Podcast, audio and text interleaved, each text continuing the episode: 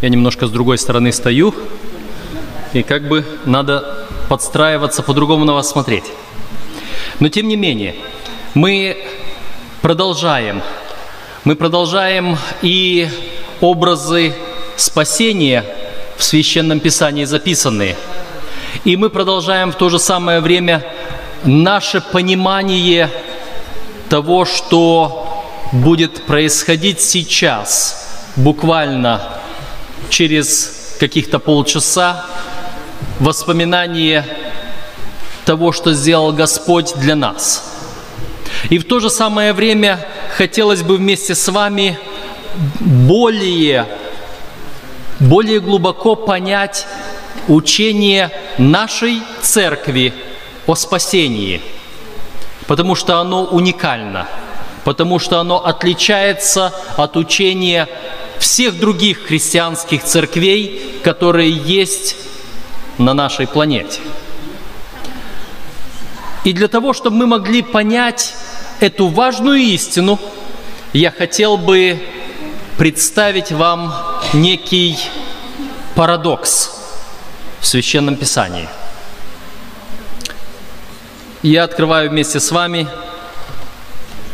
книгу Левит, 23 главу, и здесь прочитаю один стих, 29. Левит, глава 23, стих 29. «А всякая душа, которая не смирит себя в этот день, истребится из народа своего. А всякая душа, которая не смирит себя в этот день, истребится из народа своего. Очень серьезное заявление, не так ли? И вы знаете, когда и в какой день это было сказано? Кто изучает Священное Писание, кто немного помнит сказанное, кто представляет, что записано в 23 главе книги Левит, мы понимаем, что речь идет о судном дне. Речь идет о том празднике, который праздновался в конце года, а точнее в начале Нового года у народа израильского.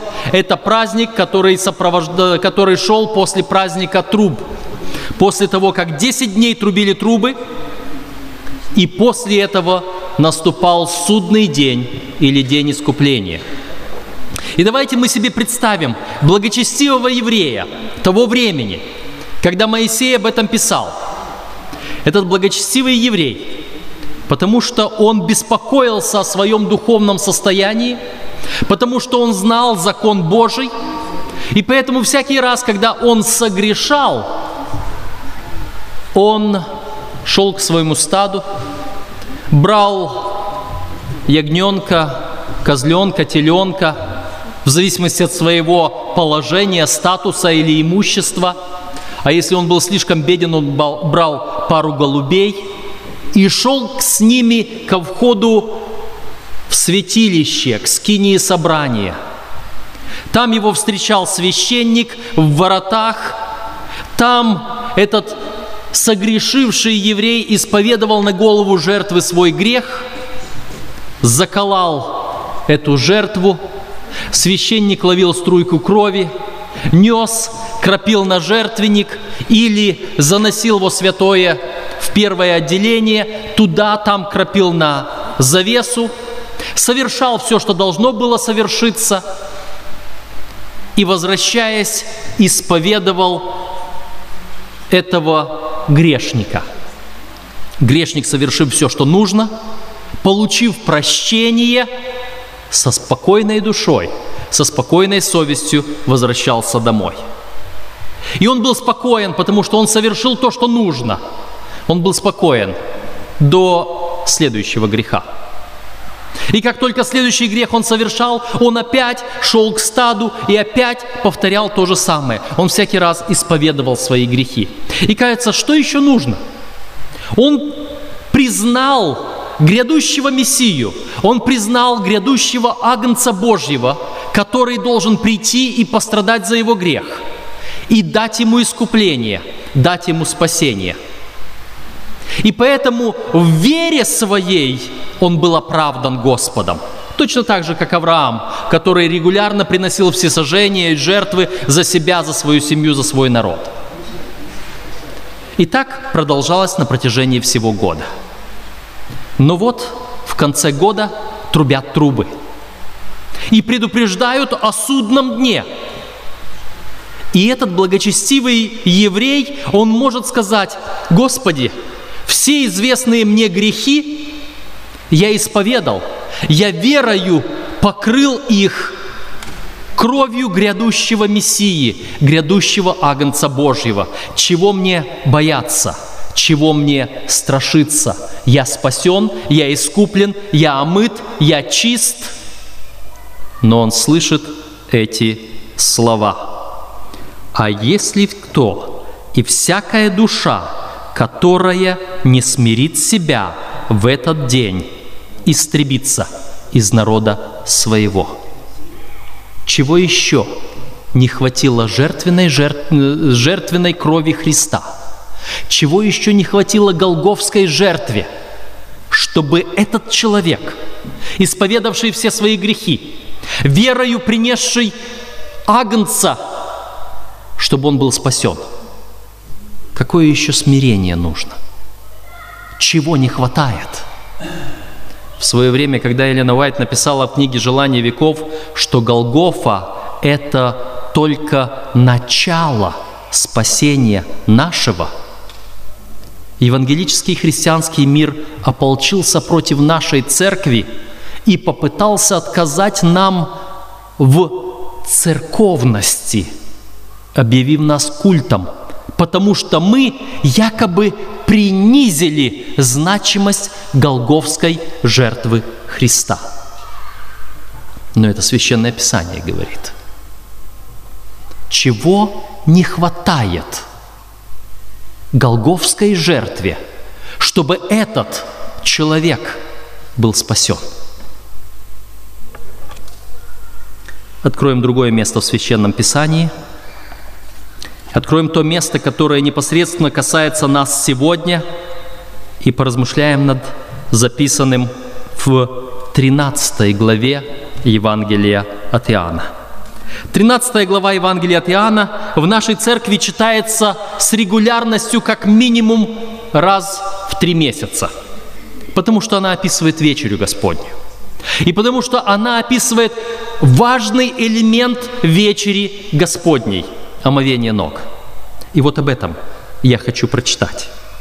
Вы знаете эту историю, вы знаете эти тексты, и здесь я читаю опять-таки только два стиха. Я их беру из контекста, потому что контекст вам известен.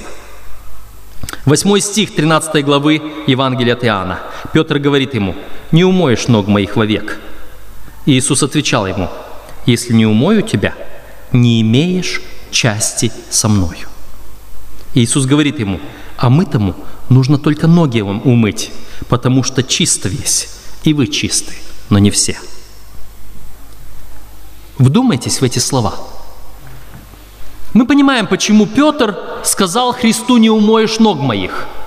Потому что Петр понимал, насколько он низок, насколько Господь высок. И как это Господь будет омывать ноги ему как это Господь будет выполнять роль раба. Мы сегодня не будем говорить о том, как Петр в своей, может быть, вспыльчивости, в своей э, такой э, необдуманности пытался неоднократно э, идти впереди Христа. Мы сейчас не будем этот момент обсуждать, но обратим внимание на то, что Христос сказал. И это касается не только Петра, но и каждого из нас – и Христос говорит, если не умою ног твоих, то не имеешь части со мною. При этом Иисус Христос говорил, а мы тому нужно только ноги омыть. Что значит омытому? Петр говорил, что крещение есть не плотское нечистоты, а мытие, но обещание Богу доброй совести – вот это омовение, которое проповедовал в свое время Иоанн Креститель, оно на еврейском языке так и носило название омовение, миква. Это было омовение. По-гречески это было баптиза. И баптиза означала больше как погребение. Но Иисус Христос имел в виду именно его. Он говорил, все вы крещенные, вы прошли через крещение, и вам больше не нужно повторно креститься. Вам необходимо омывать ноги. И если вы не будете омывать ноги, то вы не можете быть со мною. Вы не можете быть в моем царстве. И когда мы задумываемся о значении крещения, что крещение, как апостол Павел говорил, это то, когда мы вместе со Христом умираем, чтобы подняться для новой жизни, вместе со Христом воскреснуть, то мы задумываемся о том, что тот символ, указывавший на смерть, на голговскую смерть Иисуса Христа, недостаточен, чтобы я и вы были постоянно со Христом. Он недостаточен, чтобы я и вы были вместе с Ним в Царстве Небесном. Почему? Каково значение омовения ног в нашем спасении? Да, это символ, но символ также имеет важное значение. Точно так же, как и тот судный день, он был всего лишь символом, но он имеет важное значение. Чего не хватает Голговской жертве Христа, чтобы человек, принявший ее через принесение или агнца, или через крещение, что ему нужно еще что-то. Кстати, как мы называем обряд омовения ног в нашей церкви?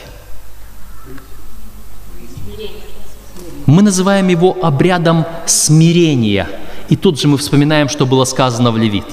Если кто не смирит себя, вы видите параллель между обрядом омовения ног и тем, что происходило в судный день. Но это еще не все. Кому-то может показаться, что я просто пытаюсь вырвать вот эти тексты для того, чтобы что-то якобы подсказать, что-то якобы защитить, какую-то доктрину на этом сформировать. Будем читать дальше. Давайте откроем вместе первое послание к Коринфянам, 15 главу.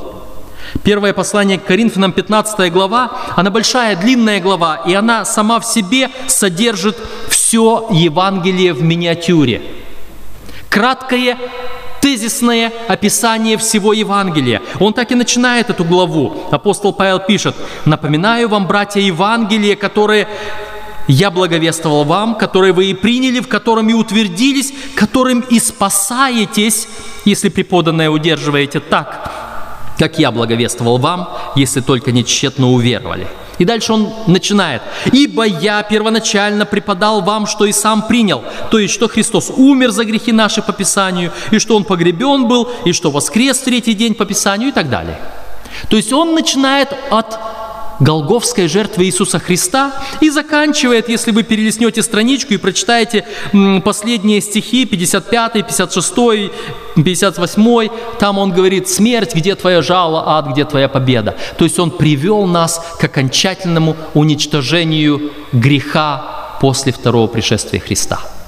В этой главе обозначено все Евангелие. Здесь говорится о пришествии Христа, и о воскресении, здесь говорится о суде, здесь говорится о всем. Но давайте мы обратим внимание на три текста. 14, 17 и 18.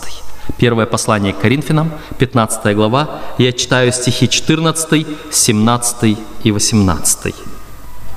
А если Христос не воскрес, то и проповедь наша тщетна, тщетна и вера ваша. А если Христос не воскрес, то вера ваша тщетна. Вы еще во грехах ваших, потому и умершие во Христа погибли. Умершие во Христе погибли. Интересно, что нас спасает? Что очищает наши грехи? Кровь Христа? Смерть Христа на Голгофе или Его воскресение? Что прощает нас?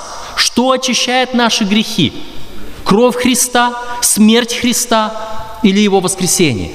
Если Христос умер за нас на Голговском кресте, если Он пролил свою кровь за нас, если Он пострадал как агнец, закланный от создания мира, если Он совершил этот этап, но не воскрес, то апостол Павел говорит, проповедь наша тщетна, вера наша тщетна. Мы еще во грехах наших. И даже если мы всю жизнь проживем во Христе и умрем во Христе вместе со Христом, мы все равно погибли. Вы видите параллель с тем благочестивым евреем, который на протяжении всего года за каждый свой грех приносил жертву, исповедовал, верил в грядущего Мессию. Но если он дошел до самого конца, если он пришел к судному дню и не сделал чего-то, что называется смирением, то он погиб. Вы видите параллель с тем, как ученики Иисуса Христа, крещенные в имя Его Иоанном Крестителем, принявшим верою, что Иисус есть Мессия, имеющий на себе знак, символ того, что Он со Христом умер – и при этом, если он не совершил одного маленького обряда, называемого обрядом смирения, омовения ног, то он не может быть со Христом. И апостол Павел повторяет то же самое. Почему? Что это такое, чего не достает Голговской жертве Христа, чтобы я и вы были спасены? Давайте послушаем апостола Павла, что он пишет в послании к римлянам. И здесь мы прочитаем несколько текстов, начиная с 4 главы римлянам, с 24-25 стиха, даже 25 стих, 24 только говорит о том, что речь идет об Иисусе Христе. 25 стих, Римлянам 4:25, который предан за грехи наши и воскрес для оправдания нашего. Иисус был предан за грехи наши, но Он воскрес для определенной цели, для оправдания нашего. Чтобы лучше понять, что апостол имеет в виду, мы читаем дальше. Пятая глава. Мы пропустим другие тексты и перейдем к самым важным. 9 и 10 стихи. Римлянам 5, 9, 10. «Посему, тем более ныне, будучи оправданы кровью Его, спасемся им от гнева. Ибо если, будучи врагами, мы примирились с Богом смертью Сына Его, то тем более, примирившись, спасемся жизнью Его. Вы заметили, как апостол четко разделяет вот эти два момента в жизни Иисуса Христа. Он говорит, мы оправданы кровью Его, а спасаемся им. Он пока не уточняет, как это мы им спасаемся. Но следующий стих, он тут же повторяется и говорит, смертью мы примирились, а спасаемся жизнью Иисуса Христа. Жизнью какой? Теми 30 годами или тремя с половиной годами до Голгофы – или же после Голгофы жизнью, которой он живет. Мы уточним это из Писания, перелистнем пару страничек и посмотрим Римлянам 8 глава, и я читаю с 31 стиха. Римлянам 8, 31 и дальше. Что же сказать на это? Если Бог за нас, кто против нас? Тот, который Сына Своего не пощадил – но предал Его за всех нас, как с Ним не дарует нам и всего. Интересный оборот речи. Тот, который не пощадил Сына Своего и отдал Его за нас, как теперь вместе с этим и всего остального нам не даст. А что остальное? А что может быть больше, чем отдать Сына Своего за нас? А что может быть больше, чем Сына не пощадить во имя нашего спасения, чем эта голговская жертва? Мы читаем, в следующем стихе апостол поясняет, кто будет обвинять избранных и, и Божьих, это 33 стих, Бог оправдывает их. Кто осуждает? Христос Иисус умер, но и воскрес, Он и одесную Бога, Он и ходатайствует за нас. Христос Иисус умер, но и воскрес. Он и одесную Бога и ходатайствует за нас. Это великая истина о том, что Иисус Христос по своем воскресении должен был совершить определенное ходатайственное служение в небесном святилище. И хотя эта важная истина в Слове Божьем повторяется во многих местах, во многих текстах, почему-то только Церковь Адвентистов седьмого дня заметила этот момент и сделала это центральной доктриной, на основании которой наша Церковь возникла. Чтобы вы могли понять, что это не единственные тексты, которые говорят на эту тему – я могу обратить вас к первому посланию Иоанна. Первое послание Иоанна, первая глава говорит нам о том, что если мы ходим во свете, если мы живем с Иисусом Христом, если принимаем Его, то Он очищает нас от всякого греха. И речь идет о Голговской жертве, что кровь Его очищает нас от всякого греха. Но потом, вторая глава, первого послания Иоанна начинается со слов. «Сие пишу вам, чтобы вы не согрешали, а если кто согрешает – если кто согрешит, то он не говорит, что у нас есть Голговский крест, а он говорит, то мы имеем Иисуса Христа ходатая. Он одесную престола Божьего ходатайствует. Он умилостивление за всех нас. В этих двух главах апостол Иоанн четко показывает, Голгофа – это начало, а в продолжение мы идем к ходатаю, который находится там. Мы знаем, что это такое. Мы сегодня не будем говорить в деталях, мы не будем сейчас объяснять учение того, что означает очищение святилища, что оно означало в Ветхом Завете в конце года, что оно означает у нас в наше время.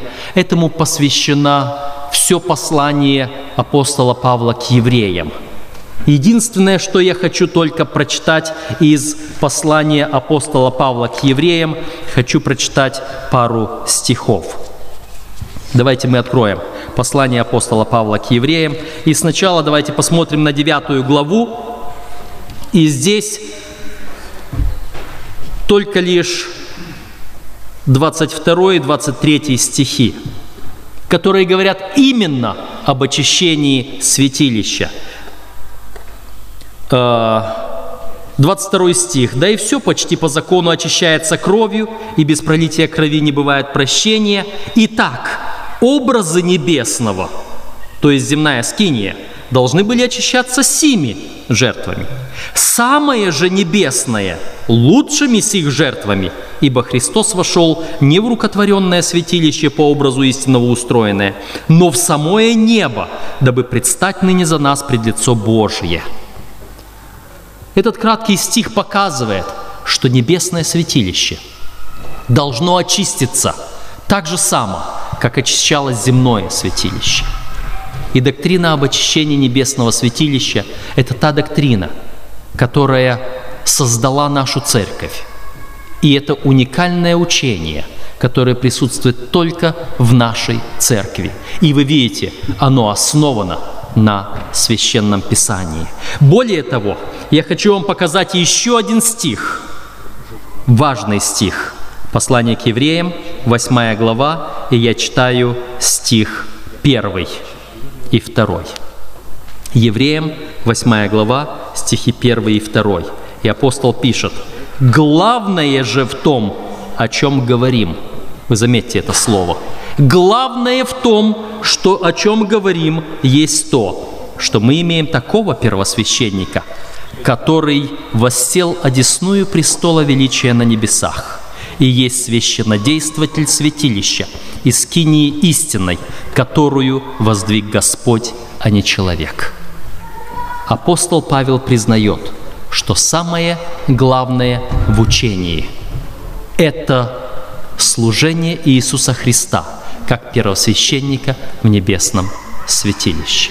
Итак, подводя итог этому краткому библейскому исследованию, я хотел бы показать символику обряда омовения ног, которые мы обычно совершаем перед вечерей Господней.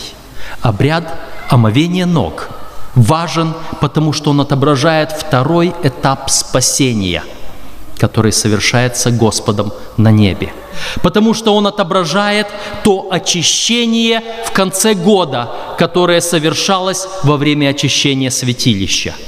Потому что оно соответствует тому служению, которое Христос совершает сегодня в небесах, будучи первосвященником. И сам Христос сказал – если кто не совершит этого смирения, истребится душа-то из народа своего. Если Христос вместе с нами не омоет ног наших, мы не имеем части с Ним вовек.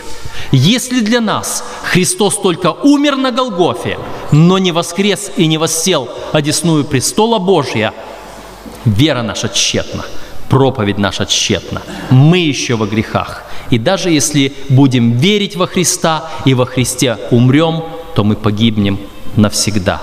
Значение обряда омовения ног весьма велико. И поблагодарим Господа за то, что Он установил это служение. Помолимся.